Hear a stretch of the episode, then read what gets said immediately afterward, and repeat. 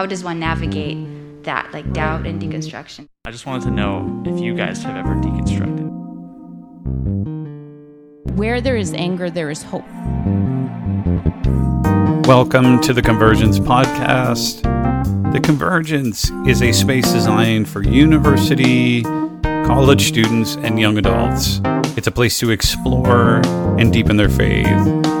It's a space to think, question, doubt, and hopefully, ultimately, to worship. We're so glad you're here.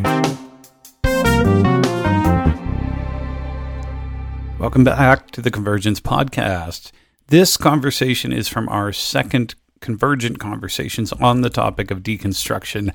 I'm joined in conversation with Pastor Jessica Disabatino, who pastors at Journey Church and is also the co host of the great podcast Down to Earth. Oh, and Jessica is also my sister in law. At Convergent Conversations, we basically have an open mic policy where anyone, either in the room or on Zoom, can engage in the conversation as we go through the night.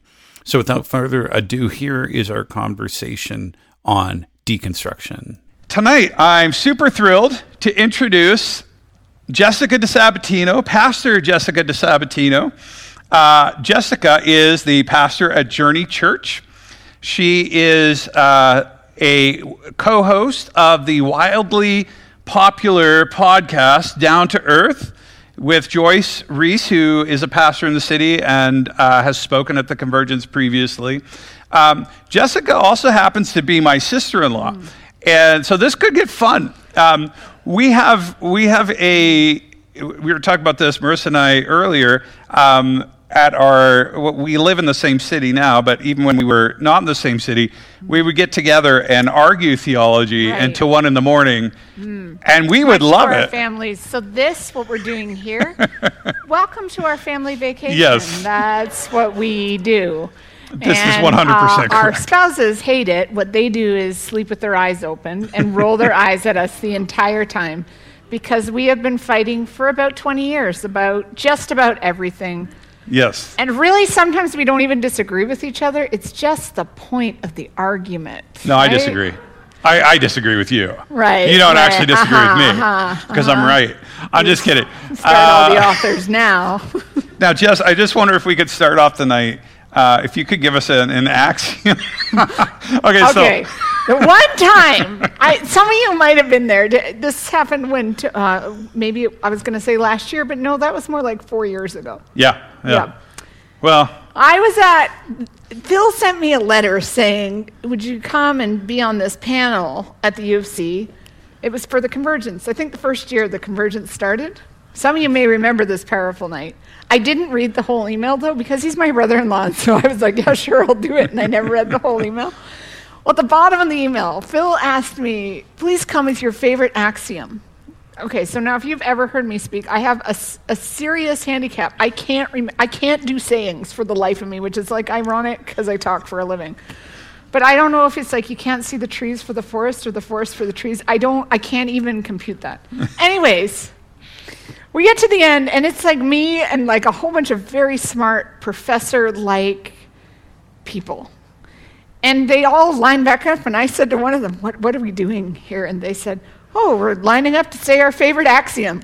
oh my gosh, I don't even know an axiom. I am like the anti Twitter person.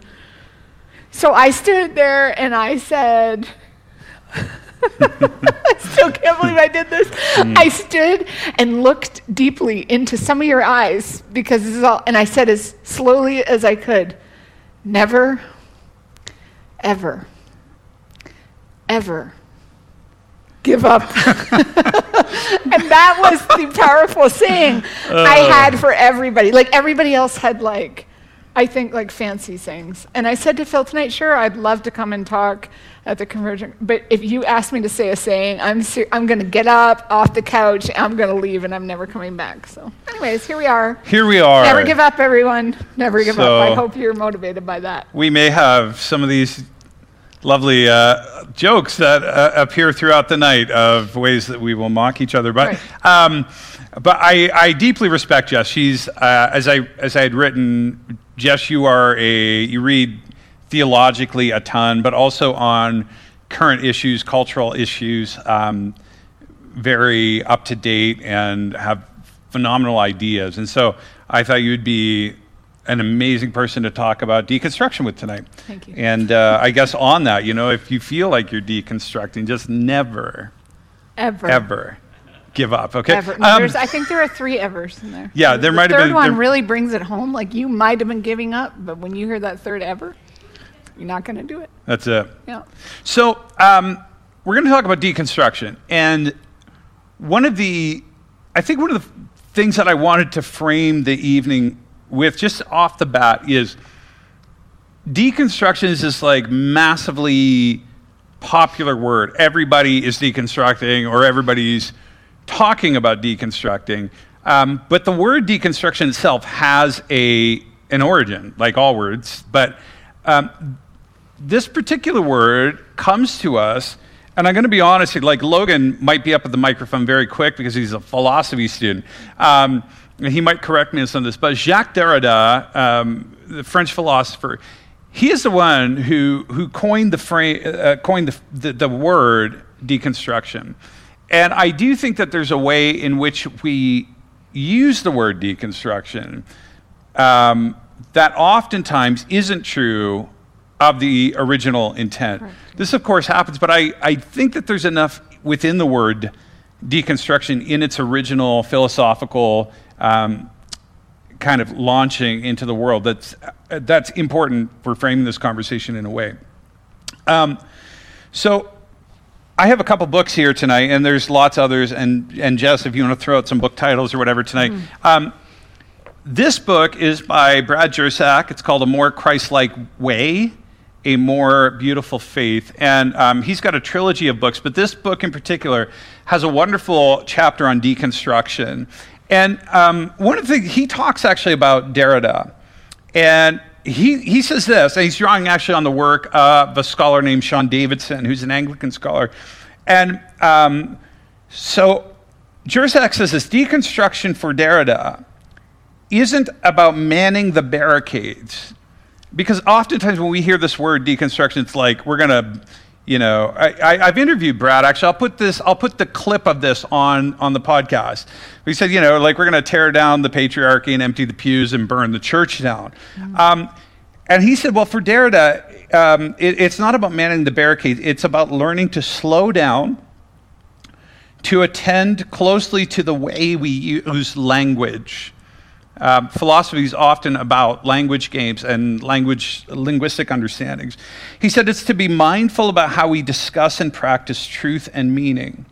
And this has important implications for theology. If you pay close attention to Derrida, he doesn't try to disprove truth claims. This is important because oftentimes, uh, for when people talk about deconstruction, it's all about I'm going to disprove everything about Christianity, right? right? Um, he says Derrida doesn't do that. He doesn't try to disprove them, nor does he try to prove them.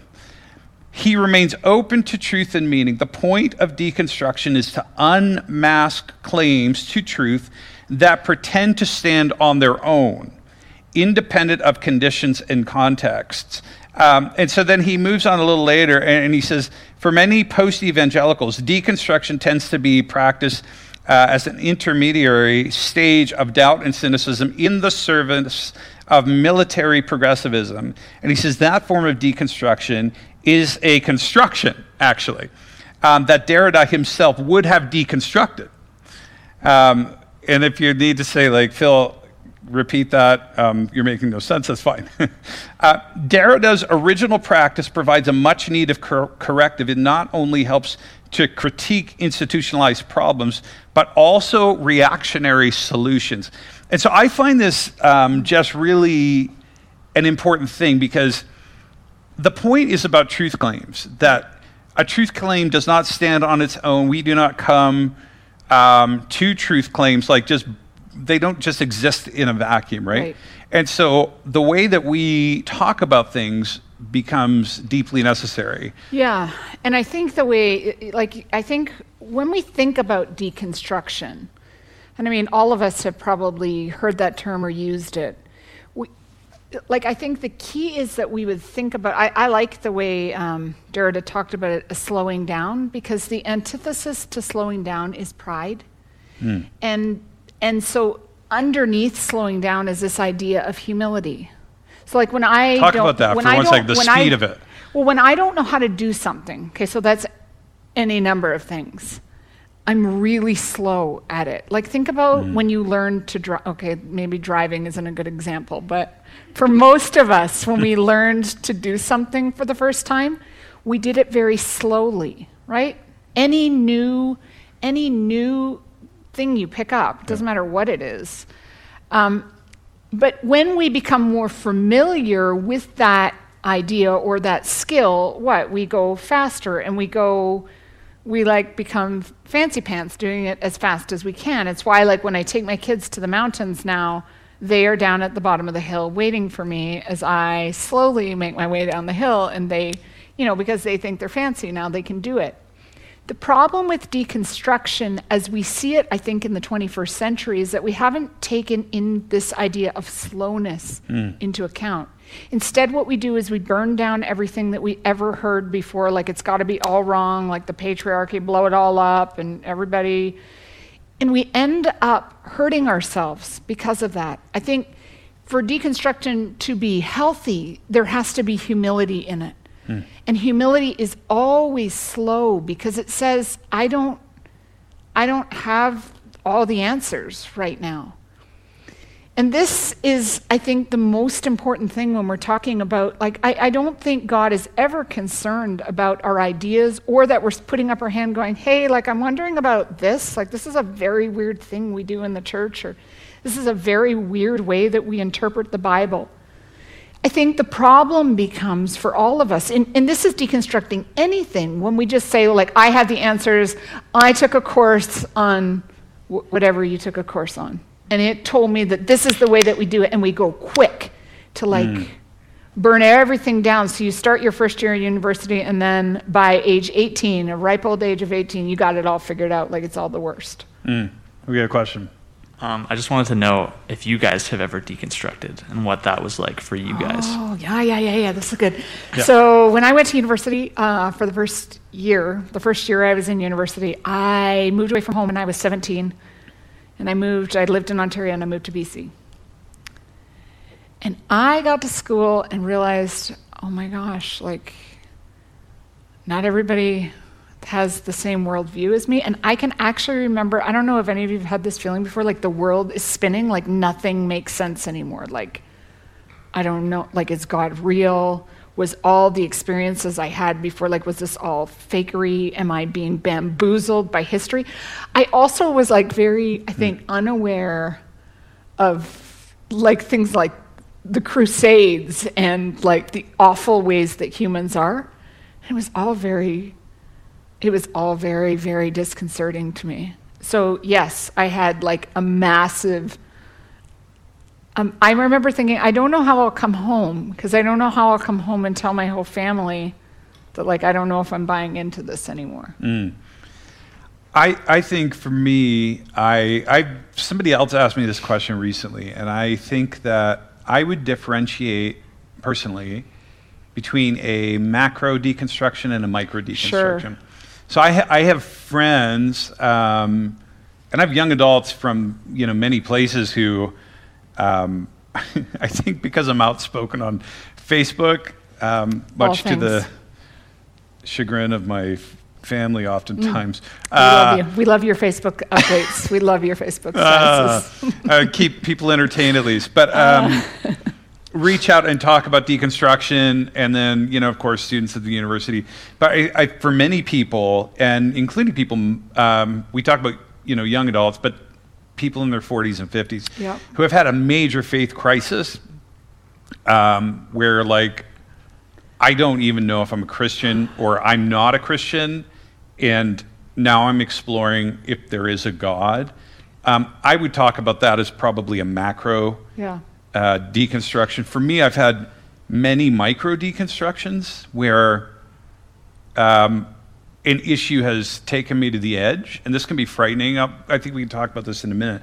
Um, has taken me to the edge of something, and then you come back different. I do think in in a minute we'll talk about the um, so AJ Swoboda, who who was speaking, talked about this kind of three stage of construction, deconstruction, reconstruction, and I think we actually see that a lot in in- all of the famous myths where there's uh, a person is at home, they're formed in that place, they leave home, uh, often for a great battle of some sort, and then they come back home, but back home they're a different person than they were before they left home. So I would say that's happened to me on many smaller. Yeah, and I, I would say, um, so I like I know deconstruction is such like a it's like a buzzword, but but the truth is in our life we're always deconstructing.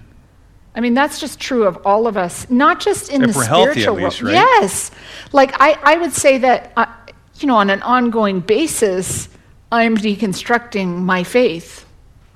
I'm not going away from Jesus, but I am asking big questions because like I mean, like, let's just talk about the last two years. Has it been two years? 19, 20 months, 2,000 months? I mean, Probably two. like, if that didn't cause you to ask a lot of questions about, like, what, what's happening in the world, then I, were you, or have you been alive in the last 20 months?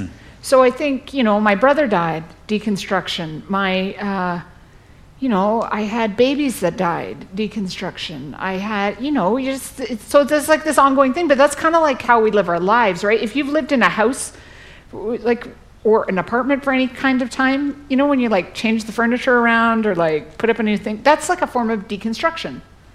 And if, unless you're like a static person who never changes, we actually are always deconstructing, which is why I don't think we have to be afraid of it.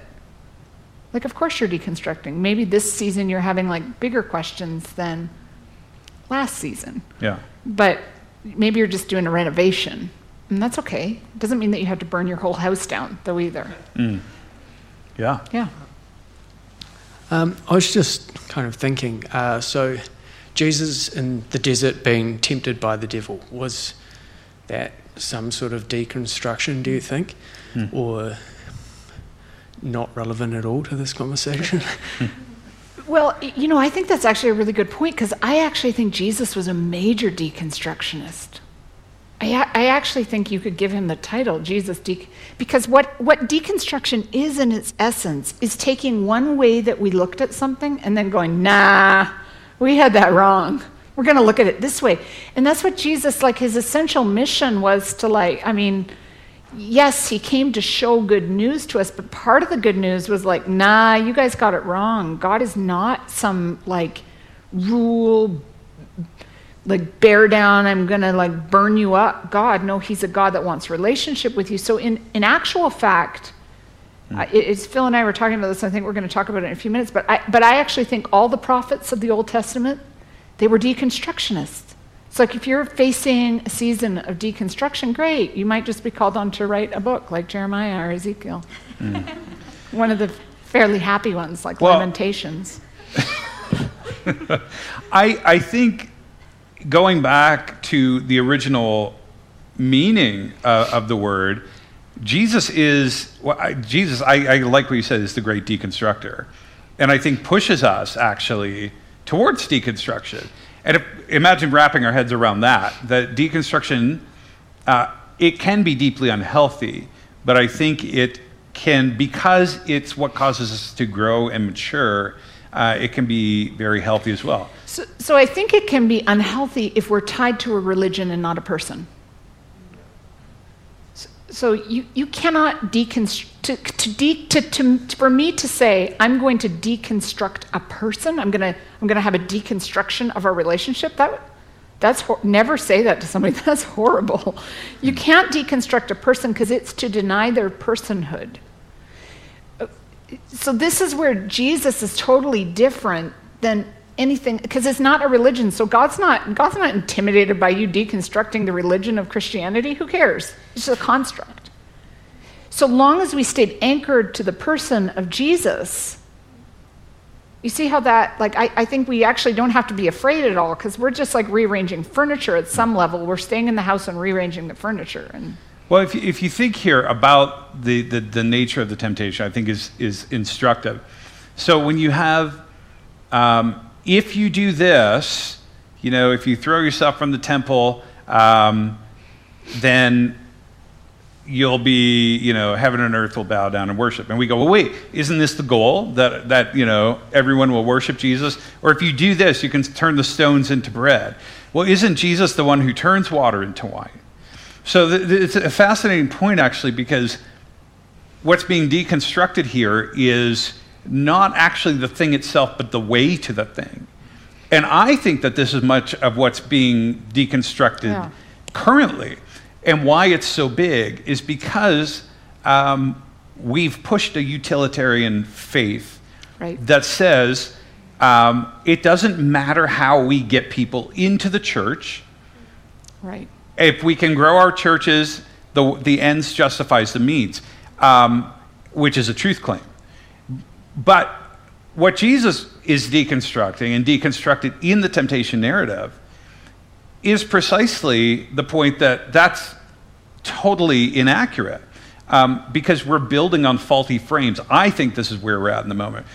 The frames that we built. So we grew up in this entrepreneurial, like, we're just going to go do great things, you know, for Jesus. I heard, I heard um, one guy talk about, you know, we're going to get off our knees and figure out how God works. I'm like, good luck with that. But, but people bought into it, and then what happened is, here we are. Everybody's deconstructing. Why? Because um, how we get to a thing is different than the thing itself. Yeah, and I also think, like, in some ways, I think it's semantics. I think people have been de- deconstructing forever. Like, I actually Sure. don't think, I don't actually think the 21st century is, like, any different. Like, I don't think people are like, oh my, I, I don't think we have to be worried. Like, the church is going to, like, people are going to empty out of the church. I mean, sure, people aren't, but they did that in the 80s, too, and they only went to rock and roll churches. And, like, there was, there's a, there was a deconstruct then, too, happening. And then we had seeker sensitive churches because people deconstructed that not everybody has to believe the same as we do to come into the church.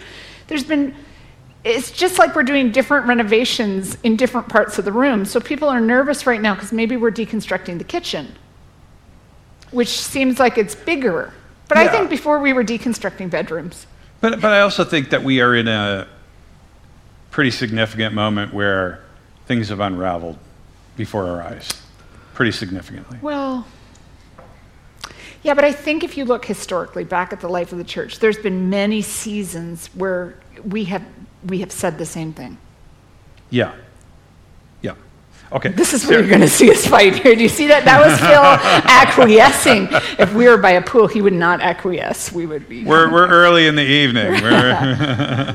Yeah, Jess, uh, earlier you talked about how you went to university the first year and Yep. you started to have all these questions and even questioning is God real? Is my experience of Him real? So it got me thinking um, what is the connection or relationship between doubt and deconstruction? And are they mutually exclusive? Does one like lead to another and vice Yeah. versa? And how, can, how does one navigate that, like doubt and deconstruction? and- Right, yeah. right. So, I mean, I think you can only get to deconstruction when you start to doubt. Right? Like, and I think, I think that's not something we have to be worried, like, oh my gosh, I'm deconstructing, I must be doubting.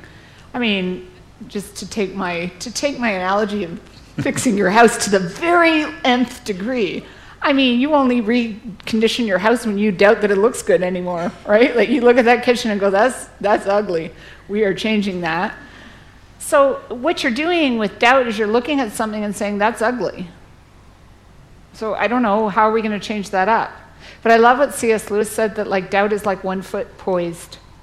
We don't have to be worried about doubt. I mean, doubt is all throughout. Hmm. If God, if we had to be worried about doubt, I mean, if we, sh- if I had to stand up here and say, you know what, we should really just try to stay away from doubt, we'd have to burn half the Bible, literally.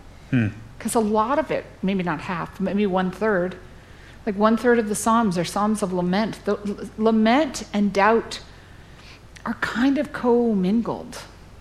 Because you don't doubt something until you're sad about it. Like nobody ever came to doubt with like, wow, I'm really doubting. It's so amazing. I'm so excited about it. Like when you doubt, it's a season of grief.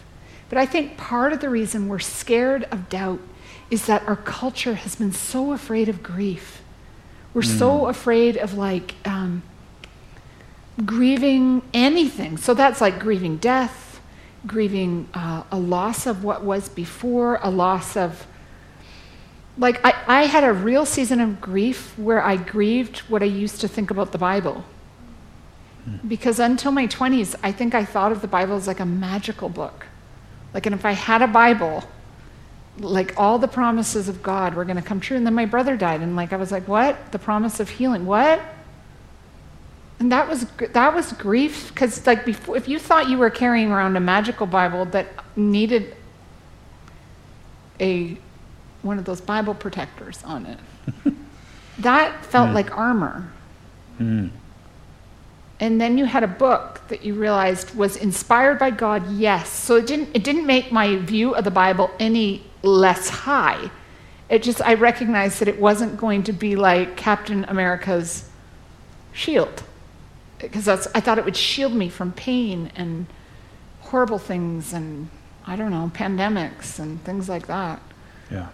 And, and that causes grief. And, and still, when I think about that, like 25 years later, I still have like, there's like a little bit of grief because there was like naivety that came with that that was beautiful.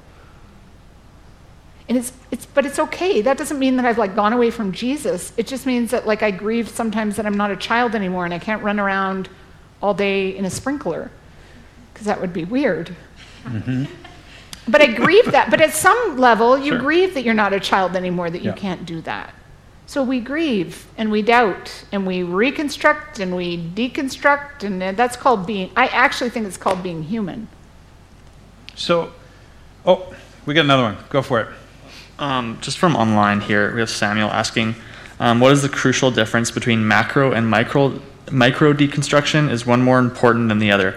Um, and I like that aspect of importance, um, maybe as well, if you want to touch on that.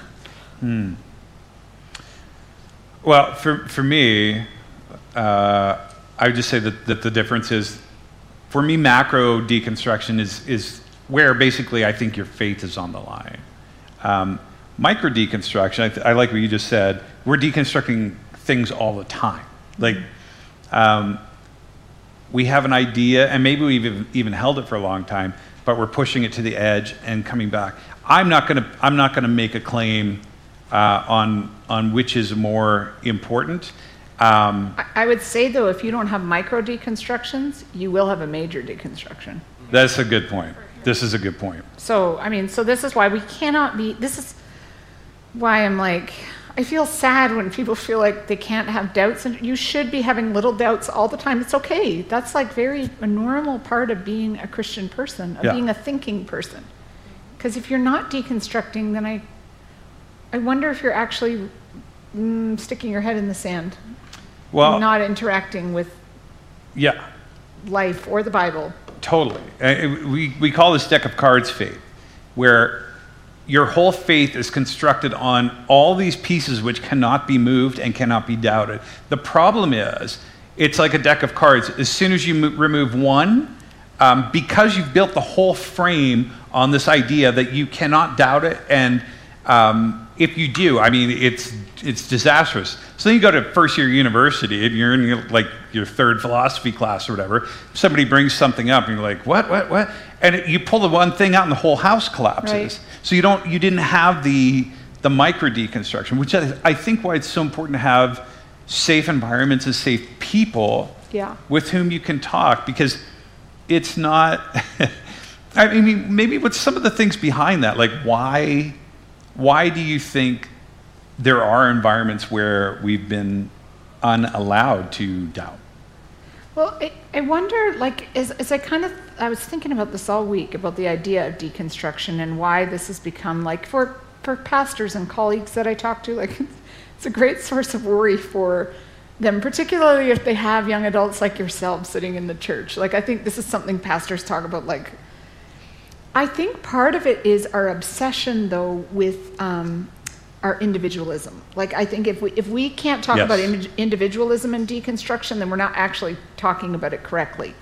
The idea that we are just one person with all the ideas, like you've got a corner on the truth, with no um, with no acknowledgement that I stand on the ideas of 2,000 years of the church. I think that actually is what like that lack of humility, like that going quickly. We burn it all down. I'm burning 2,000 years worth of like church growth and church, you know, discipleship. I'm just going to burn it all down because I, the one person, the one man, the one marvel person, I'm going to save the universe with my cynicism. Well, and I think this is important too because uh, you know a couple things on this. So, um, first is a lot of times people come, they're like, well, you know, uh, it's like, what are you struggling with? Well, this whole thing, and I'm like, yeah, but you, you get that people question that like 1600 years ago, right? But they, but people don't always get that right away, and so the the the study, the historical study, theological study of Christianity is so immense. Right. Um, one of the things that I that I liked in AJ's book, um, and this is this is the book here, After Doubt, and this whole book is on deconstruction. Um, and it's great. I really like the first couple of chapters though, because he's deconstructing, and, and this is what I think about deconstruction. We have to deconstruct deconstruction as, as along with everything else as a truth claim by itself, and that's what Jersak's doing as well. But he had said this to your point that decon- uh, where are we at here? Um, yes, Swoboda. In contrast to traditional cultures, Western culture underscores individuality and breaking with the past by giving social privilege to those who earn it. Um, and there's a couple of things I want to dig into here. So he says achievement, work, wealth, accumulation, popularity, and education. These are how we find honor now. And that obsession has driven us to an epistemic anxiety and fatigue. And then he says um, that whereas honor cultures guard, protect, and pass along deeply held beliefs, achievement cultures privilege and prioritize breaking from the, do- the past dogmas that are dogmatically dismissed as sheer naivete. Uh, new ideas, it's implied, are more likely to be true. And I think this is important in, in a few ways. So, um, one if of the things new, like it's better. So the idea, like if I'm a post anything, yeah I'm a post orthodox. Like you just put that word post on any word you'd like to put. I'm a post wallpaper person. yes And you you are a designer extraordinaire. Like you could you could say put post on anything or neo. And if you put neo and post together, dang, you might as well sign yourself up for tenure.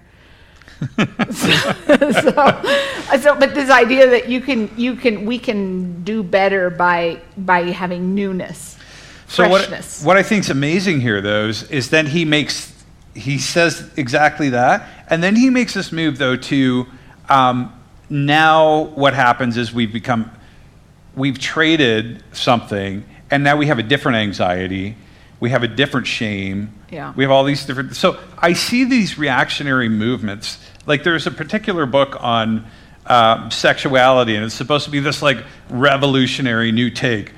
You're dressed in black, so I never saw you. The, This revolutionary new take, and I'm like, it's shame in just a whole different direction, right? Right. So, Yes. anyway, I so yeah. Perf- perfect segue, but I do feel like I'm entering the dragon's den, so I'm very nervous.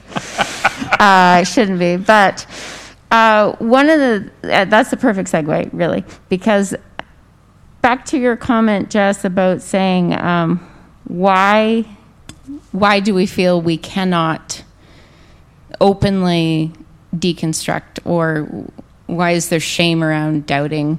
I, I think there there is a shame in general about feelings in general. And i think it's important to not separate the intellectual deconstruction and and the feelings and perceptions that god gives us so um, you may or may not agree with this, but uh, there are no more moral um, attributes we can attach to feelings. So feelings are feelings. There's not like a right or wrong. Um, so I think I think that has to be acknowledged, and and accept that some things in the church or that Christians have practiced create anger mm-hmm. and follow the anger. I, th- I think, um, yeah, so just looking at it in a frame of like, I actually feel things about what people are saying, and my feelings are not bad. I hmm. think that's the beginning of unpacking maybe some some bigger questions, but mm-hmm. So good. Yeah, Very good. just not separate. Right. Mm. Right. This is we always need this. We always need this true because we get all here Yep. and forget about here. Thank you. Which, yeah, But- which but isn't that the isn't- moment kind of emotive right now, too. Right. And important. And that is what the church, I think this is why people are mad because their feelings haven't been acknowledged. Right? So then people, you know, and your feelings actually are more powerful than anything else. I mean, you can say it's your intellect, but we all know it's because you're mad that you burned that down or that you threw that baby out with the bathwater. Not literally, just figuratively. So, yeah, so, the, so so a safe to place. so- yes but and i think probably that is a thing we have to get better at as christians acknowledging each other's feelings like i feel i feel unsafe talking about x y or z or Come on, that's not spiritual. You can't say that. It's only happy feelings that belong here. happy clappy Or unicorns, sad. pixie dust Happy or sad, never anger but not anger. anger is ungodly But okay, but this is why the kitchen isn't burning, actually, um, or being uh, reconstructed. Oh, no, we hold on. Yeah, go for it. Okay, sorry. Uh, this was my main point. Um, where there is anger, there is hope. And Yes. when we um, when we become depressed, just like as people, right? We have moments of depression at times. Uh, we we kind of implode. We decide to like deflate or or look inward, um, and we sort of give up on something, right? But where where there is anger, there is hope for change. So just let that little spark. Don't let it make you run, but Yes. let it be the the beginning. Sorry, had to add that. Oh Good. no, I think Really that's good. Yeah, I that's think a- that's genius, and I think that AJ in in his sermon, this is where he was saying, if you're doubting, it's actually a sign that you do have faith. yeah It's not a sign that you're losing your faith. It's a sign that you care. The anger is a sign. Yeah, okay. i like that I'm, I'm said that gonna now get you're, all fired you're, up. now. you're you're actually positioned well as a missionary Mm, yeah. Yes. because thomas himself became a missionary in his doubt Yeah. yeah So I want to I want to ask about let, let's go to this kind of three mode construction, deconstruction, reconstruction conversation. I'm curious about the construction piece. Um, so construction being the things, and not everybody grew up at church, so you had perhaps a different construction, uh, or you your initial time in church might have come much later. But regardless, um, we have most many of us were given the faith of the church in Jesus at a very young age. And I'm, I'm curious about this because I think that there's, I think there's this assumption. Like, do you hear a lot of times from people like, why didn't anybody tell me that? Right, right. Okay, so this is a big thing, and I think uh, like what there's people get so mad like my church didn't talk about this. Well, why didn't they talk about sexuality? And uh, sometimes I just want to push back and go because you were seven. and it would have been inappropriate for us to discuss that with you at seven years old. I Yeah. mean, it's similar though to like when we're learning anything.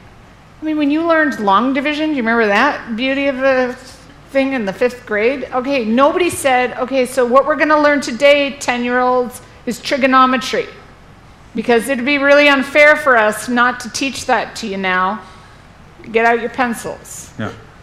Some of you are traumatized, even as I bring back long division. You're like, I'm so traumatized. I'm trying to do it with my kids, But I'm like, I, don't think remember how to do Sometimes, this. I think sometimes we get mad. Like, and I a little bit when I went through this deconstruction, I was like, I remember sitting in my uh, apartment, listening to very sad Sarah McLachlan songs because that's how old I am. um, and why didn't my church tell me that the Bible wasn't a magical Bible? Well, because I was 14 and I wouldn't have understood about all that. And I didn't care also. So sometimes we, in retrospect, we look back on what we know now and say they should have told me that then. And maybe that wasn't even appropriate for us to know. And, and some of it they probably like. Well, the claim is not should've. that that they shouldn't. I think there's damaging ways. Like if we're teaching kids, and this this really bothers me. if we're teaching kids that, you know, here's what God is like. Um, Jesus is full of mercy, but really, if you don't trust him, God the Father is going to burn you in hell for eternity. Like that, telling that to a six year old, really telling it to anyone, in my opinion, is deeply damaging. So there is there is a damaging thing, and we the look. Oh, you are just blowing this conversation up now. I'm going to ignore that, though. We're just going to keep going. Well, well, let me say. So let me say this. I, I think as children, um, there are damaging things that we can we Totally. can. So And as people, like I think, like I think of myself as a woman, and I think I never thought to myself ever that I would ever be in in ministry, because of course women. I mean, technically, I guess some women did it, but they were weird women that did it, and they were women that like were like I don't know weird. Like, and so was that damaging? I was going to think of other words, but then I think I'm going to be on tape forever. Uh, like, so I think it was there damaging ways. Yes, yes. But were those, so I think then it's coming back to like, but were those people evil? No, they weren't evil. They were just, some of them, some of them might have been. well, I mean, it's like saying our cars were pollutants in the 50s. And I mean, like, couldn't we have Right. had a Tesla car then? Yeah. Well, I'm sure. But we, we didn't. So, like, were the people making Fords in the 1950s evil? No, they were just like uninformed. But the ones using those cars to kidnap children were evil. Right, but So- right. so- but okay, but, cr- if we know better, we do better. Yeah. If we don't know better, we don't do better. And so part of it is like I, I do think sometimes it, it- the construction that we get angry about, whi- which I think we have to acknowledge the anger. I think like when I felt called to ministry, then yeah, like I've had lots of years of like, do you know how good I'd be at sayings right now? If I had known, I could have been a pastor 30 years ago. Like, I think there is some anger there, but also it cannot be directed at people. It's got to be directed at systems. When we get it directed at people, then Hmm. it takes us away from the person of Jesus. And that creates ongoing Now problems. I feel guilt. I'm thinking of the people I'm directing it to. But um, so, like, I think this is an important point, though. When we get to so, so you're right. The only reason I'm I'm pushing the other side of that is because I think I don't want people to get the impression that we're here like. Oh, because there are people like this, like, oh, all deconstruction sucks and you're overreacting. It's like, no, no, no, no. I think the deconstruction's real. Yes. I just don't know that we have to burn everything down. I Right. think I think the deconstruction is fine. I just think I think it's fine for us to say it's fine. Here's uh, yeah, and here's where I think. Um, so one of my major deconstructions did happen around actually the topic of hell. This would be one of my biggest ones. I had read a book, and um, somebody presented a different view, and th- I would have been late twenties, and uh, and it I was available for this deconstruction. we I would have been fine otherwise. Uh, it, it, it, it scared the hell out of me. And so, um, literally.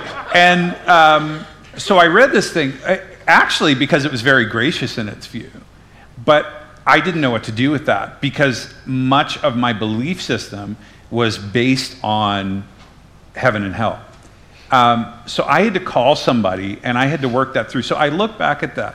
What I'm nervous of is that we have we have people now, and some of these. Uh, one person I'm thinking of in particular is a friend of mine actually, and he is one of the kind of poster children for deconstruction, and probably would take the um, many of you would might listen to the podcast um, would take the position of like well the church never told us this i'm going to tell everybody.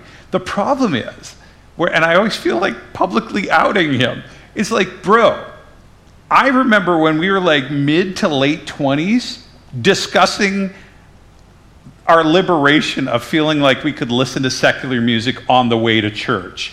Like you, you were not like some Dion major. corrupting his mind. You were not some major progressive guy Right. at 25 years old.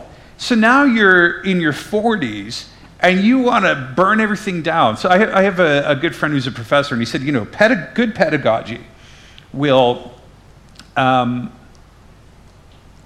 we need to, like, people can't just always be comfortable, right? So you're a teacher, mm-hmm. You don't want people to remain comfortable. But there is a way in scaring people that can actually do damage to their souls. Yes, yes. And so it's like knowing that balance. So do you do you think that in deconstruction that there are a lar- that there's this maybe a large percentage of people who forget their own journey and are like, well, I'm going to tell you the whole truth.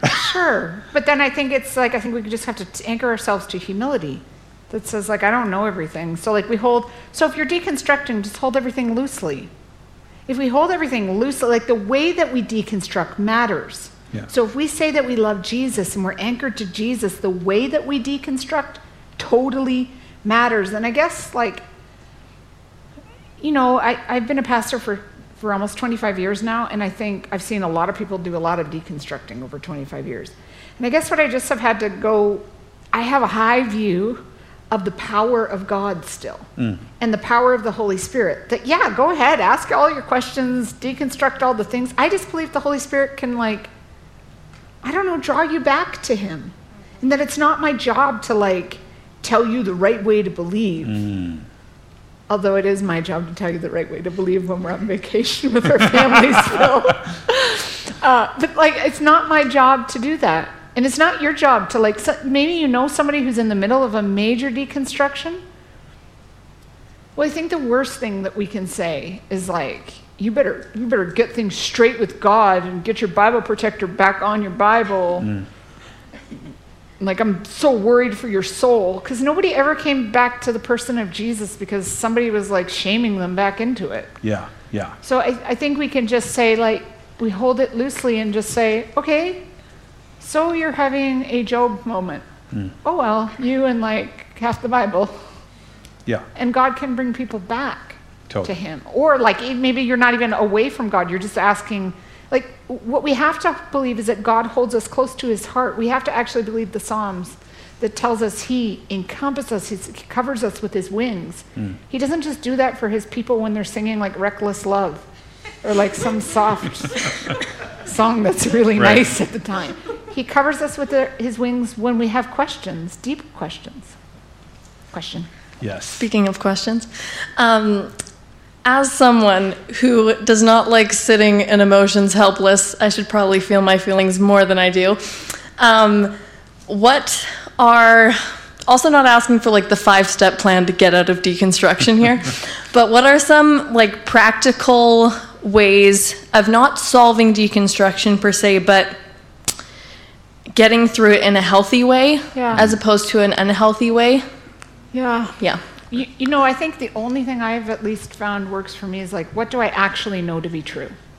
So when I'm in the middle of a deconstruct season, which, so what do I actually know to be true?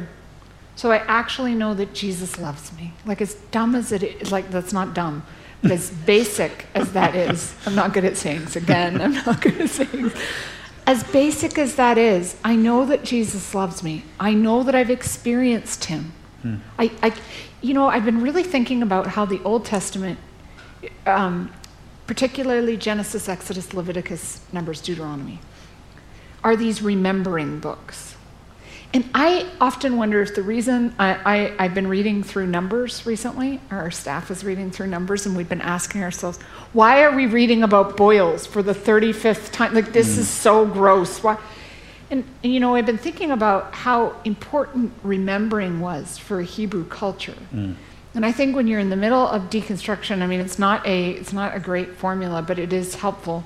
Is to remember, remember what God has done. We are Yes. quickly forgetting. We Yeah. are quickly forgetting people, and so I think coming back to okay i'm, I'm going to actually take time this is why like this is why your pastor will tell you to journal is so that you can come back to the remembering of mm. what god did when you prayed that prayer and said god like if you help me with this biology test i'll serve you all my days of my life and god actually did help you that's a miracle you got to hang on to that's like that's like the god healing you of the boils in numbers 15 right like that's um, Yeah. but I think remembering is the key to our construction. We cannot construct without memory.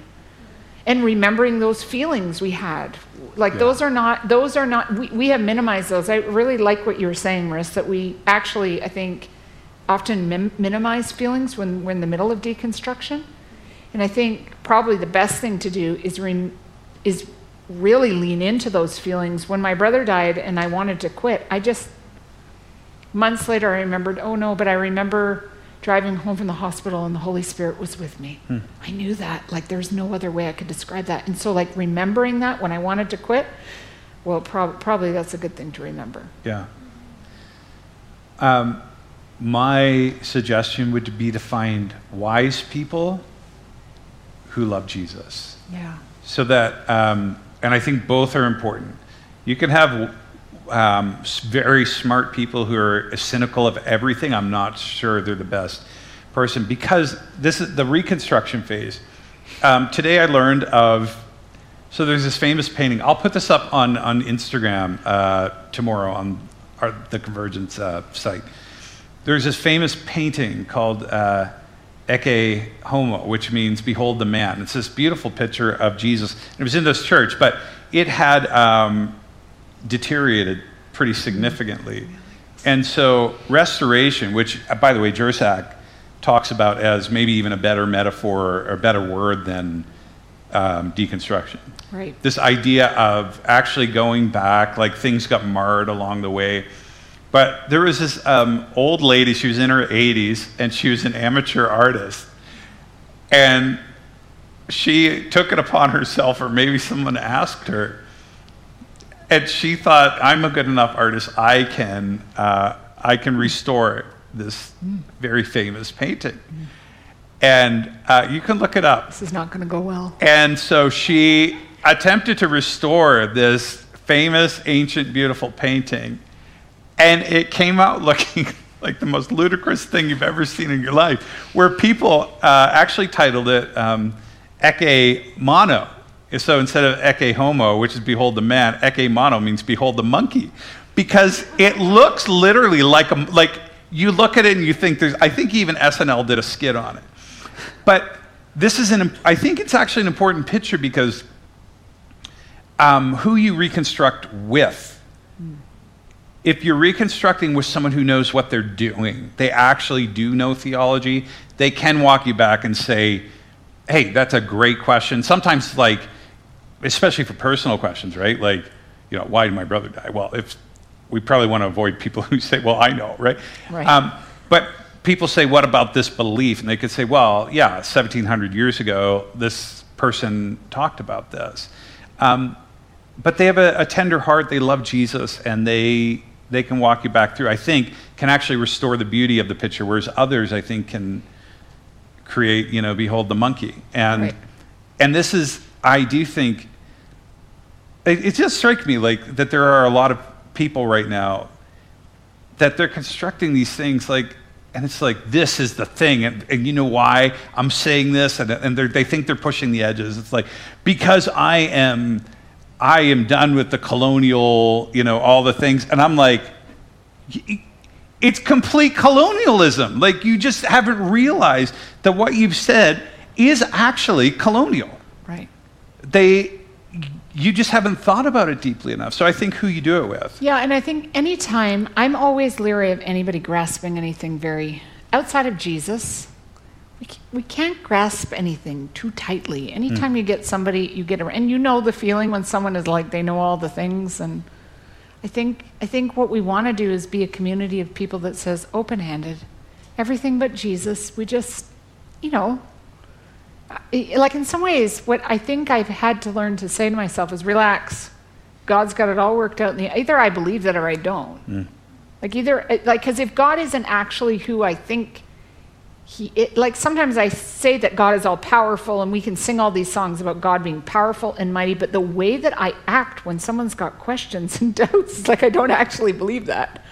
Right? So part of it is just relaxing and saying, God, you're all powerful. I don't think we have to be uptight. I don't think we have to worry that like nobody's going to be a Christian anymore and everybody's going to deconstruct their house. yeah matthew Hello.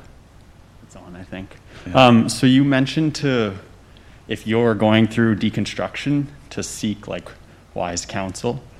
Um, but if you're friends with someone who is gone through like a major deconstruction and like kind of left the church, and is like leaving behind those maybe wise people, how do we, like friends or as a community, help people that have gone through like major deconstruction? And how do we like love them and support them So good. uh, through that? Um, so I think about the words of Jesus in the Sermon on the Mount when he said, "Do not judge, lest you be judged." I think this is a very like ubiquitous. We hear this a lot, right? Like you're judging me and stop judging me. But actually, what Jesus was meaning there is, don't diminish the person. Hmm. And I think you know, in my 20s, probably half my friends deconstructed and walked away from the church. So then, what was my role in that? I think that's such a really amazing Jesus follower question to Yeah. ask. Yeah. And I think the thing is, is that we wouldn't judge them. Now, I'm not saying that we don't say, hey, maybe you're not making great decisions. It's that we wouldn't diminish them as people, so that we would still embrace their humanity and we would just keep showing up for them. Hmm. I mean, Jesus just kept showing up for his disciples. Some worshiped and some doubted. He just kept right showing up. So I just think we keep showing up and probably, probably less is more. Like, so if we come with like the attitude, like, oh, I'm so worried that if a meteor were to hit the world tonight, you might, like, I don't, that's not going to help anybody. But I think if we just have this real, and I think we got to ask God for it. Like, I had to ask God, would you just bring me peace for my friends that were called by you? I don't know. You, you've got your name. You've got their name. I don't know. I'm just not going to like people that make bad lifestyle decisions. I think this is where we just go, okay, I'm not getting uptight about this. I'm going to love you. I'm going to live the life that Jesus has called me to live. And I'm just going to hold you open handed. I don't know. And in the end, like 20 years later, I just had. Um, so I, ha- I have a friend who we grew up in high school together and we loved God and we went to conventions and tried to find boyfriends and unsuccessfully. Um, and she walked away from the Lord and had a major, we didn't call it deconstruction. Sorry, someone, someone is trying to No, you're call fine. me. Uh, we, she, we didn't call it deconstruction then. We called it backsliding. That's, that's the terminology we used for it then. Yep. She was backsliding. And she backslid for, you know, the better part of her life. In the summer, I, I, I always try to just still meet up with her and we just chat. And, you know, in the middle of that conversation, she said to me, So how come you've kept being a friend to me and no one else, no one else sort of like keeps up because like I'm not praying Jesus. Like she was, she's kind of mad about it all. But I realized she wasn't actually mad at Jesus. What she was mad about is that everybody had walked away from her. And I, all, I almost wonder if like sometimes we just keep walking with people. Just keep walking with people. You don't need to get worried. Don't don't be worried. Yes. Uh, It, so, I, one of the things I've deconstructed is the idea of. I do think there's we can recognize moments where the Spirit of God is at work, but I do not worry. You know, when I was young, it was. What if that person goes and gets hit by a car tonight? Their soul is hanging in the eternal balance. I now believe so deeply in the love and patience of God that um, I, I think God is all the time in the world, literally. And so I don't worry about that. I, I think super practically to your question is it's okay to say I don't know, and and also can I get back to you? Um, we And, all and also maybe I don't agree with you. yeah that too. It's totally okay to say like you and I don't believe the same thing, but that doesn't mean I don't see you as a person. Right. Per- particularly, this becomes very important in the 21st century when we talk about sexual ethics. When we talk about like, and these are the things we actually have to like. We as Christians, we kind of like skirt around this. Like, we'll talk about everything but that. Mm-hmm. But like, this is some of the reason where people are having breakdowns, right? They're having deconstruction over over the orthodox sexual ethics. And so, like, I don't know where you personally stand, but I've had lots of conversations with people who are like, I don't know, outside of Jesus, like, Yeah. uh, I love you. Maybe we don't agree on that particular area, but it's not a primary issue. It's probably not even a secondary issue. It's probably tertiary. And so, like, I also don't like the pants you're wearing. Like Not me yours. personally, or No, yeah, well, oh, no. so I, I think like on a, s- on a theological issue though it comes does come back to humility where um, you don't have to know the answer to engage the person walk with them and then ask ask another say you know what i have no clue that's a really good question let me ask somebody And uh, yeah, we'll go go one more. All right. This is uh, kind of changing gear a little bit, but Yeah, uh, good. Do you, or can you think of any um, mythological representations of like the uh, deconstruction, reconstruction kind of process? Mm. Uh, a method. Well, Like a, a mythological. oh, so like- mythological. yeah, so like phoenix from the ashes, say that kind of thing, or Yeah. Um, I think almost all the Yeah, like almost every great story we tell is a deconstruction, reconstruction story. So, like, uh, did anybody go watch the movie Dune? This- haven't seen it yet. Feel like there. Anybody a spoiler alert is. Okay, uh, sorry. Okay, no, we won't talk about Dune. No, no. yeah. I'm not going to tell you the story of that, but in some ways, that's a deconstruction. It's a total deconstruction. It's actually construction, a very long, long, long, four books long deconstruction. And then I won't. Now I've wrecked the story. I didn't listen. Okay, Actually, um, I uh, paid zero attention to what you just so said. So then like, uh, but like maybe all the all the um, like in some ways all the Star Wars movie, every every major show we Yes. watch, that's uh, that, and in some Beauty ways, and the Beast. Yes. Literally. Like, yes, right? but in some ways that's why I actually think we don't need to be worried about it because it's human. To de- it's actually what we live for. It's the story we live for. One man decided to do something and he didn't do it and his life became a wreck and then he triumphed and triumphed in the end Yeah, I, I, I, if you could make it a little more inclusive, it doesn't always have to be a man. i know but it Joss, okay? always is a man and i would like to deconstruct that right now except for wonder woman which was But, but think, think about beauty. Yeah, come, come and ask a follow, a follow question. follow up question on that, I guess, is the the Abraham story kind of Oh, playing out sure of that. yeah Yeah. Abraham, Moses. Um, yeah.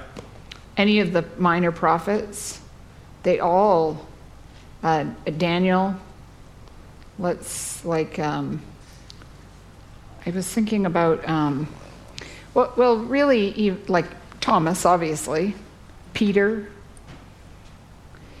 when you get a deconstruction story that is ends in ruin it's judas right so hmm. he has questions Wow. and then he doesn't push those questions to the furthest limit. He gives up before he gets t- to the end. Hmm. And that's what we don't want to have people giving up and metaphorically, like, hanging themselves. This is why I think we have to just be like, Yes.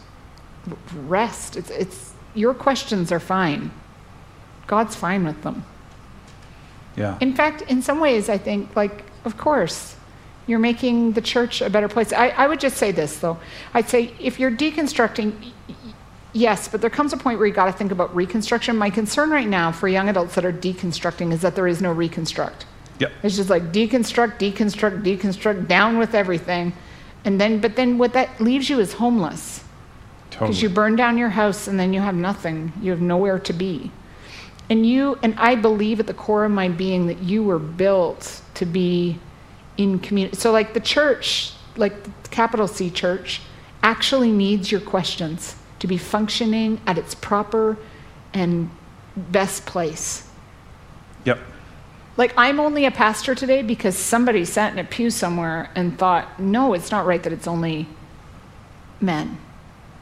And they didn't leave. They didn't burn everything down. They just kept annoying everybody with their questions. So, like, if you're annoying everyone with your questions, party on. You're probably changing something structurally that needs to be changed. Good. And it might not change today and it might not change tomorrow, but you know, somebody might be reading a story about you 50 years from now. You're creating your legacy. Yeah. Awesome. So I think we are at probably about an hour. We started a little late. Um, just thanks. Yeah. And, you know, there are people. So Jess is at Journey Church. We have Pete. Pete, wave your hand. He's back here. Pete's a pastor here. We have chaplains at all of our universities. People you can connect with that are safe places to ask questions. And, you know, if I'll say this if you go and you begin to ask somebody a question, you're like, oh my gosh, that was like super unsafe. don't give up. Yeah. Go go find find another person because there are plenty of people out there that actually are safe to talk to that are not going to judge you. Um, you know, your questions are okay. It's how it's how we grow. Um, there's a little prayer at the end of of um, Jersak's chapter here, and you know he talks about so he talks about art reconstruction, um, and he also talks about a wedding dress. He says, you know, in in um, the, in the Bible, there, I grew up with this song. It was kind of a hilarious song, thinking back, like you know, it's based on a scripture that the the church is like um, a bride who's um, adorned in a dress without spot or wrinkle, and this is what Jesus does. He takes, you know, these beautiful things that somehow through history, through damaging um, narratives and, and different things became spotted and stained and wrinkled, and he restores them to their original conditions. So, um, says, Lord Jesus Christ, master artist of God's image in us, restore your masterpiece with grace and care. Bridegroom of your beloved bride, cleanse our garments of the stains of unChristlikeness without spot or wrinkle. Renew and restore our souls to Christ like faith. Amen. Amen. Okay, well, that wraps up our conversation. Be sure to join us for our next convergence where Kurt Willems will talk on the topic Jesus and his politics. And head on over to Instagram. Our handle is the underscore convergence underscore YYC. The underscore convergence YYC. Until next time, Grace.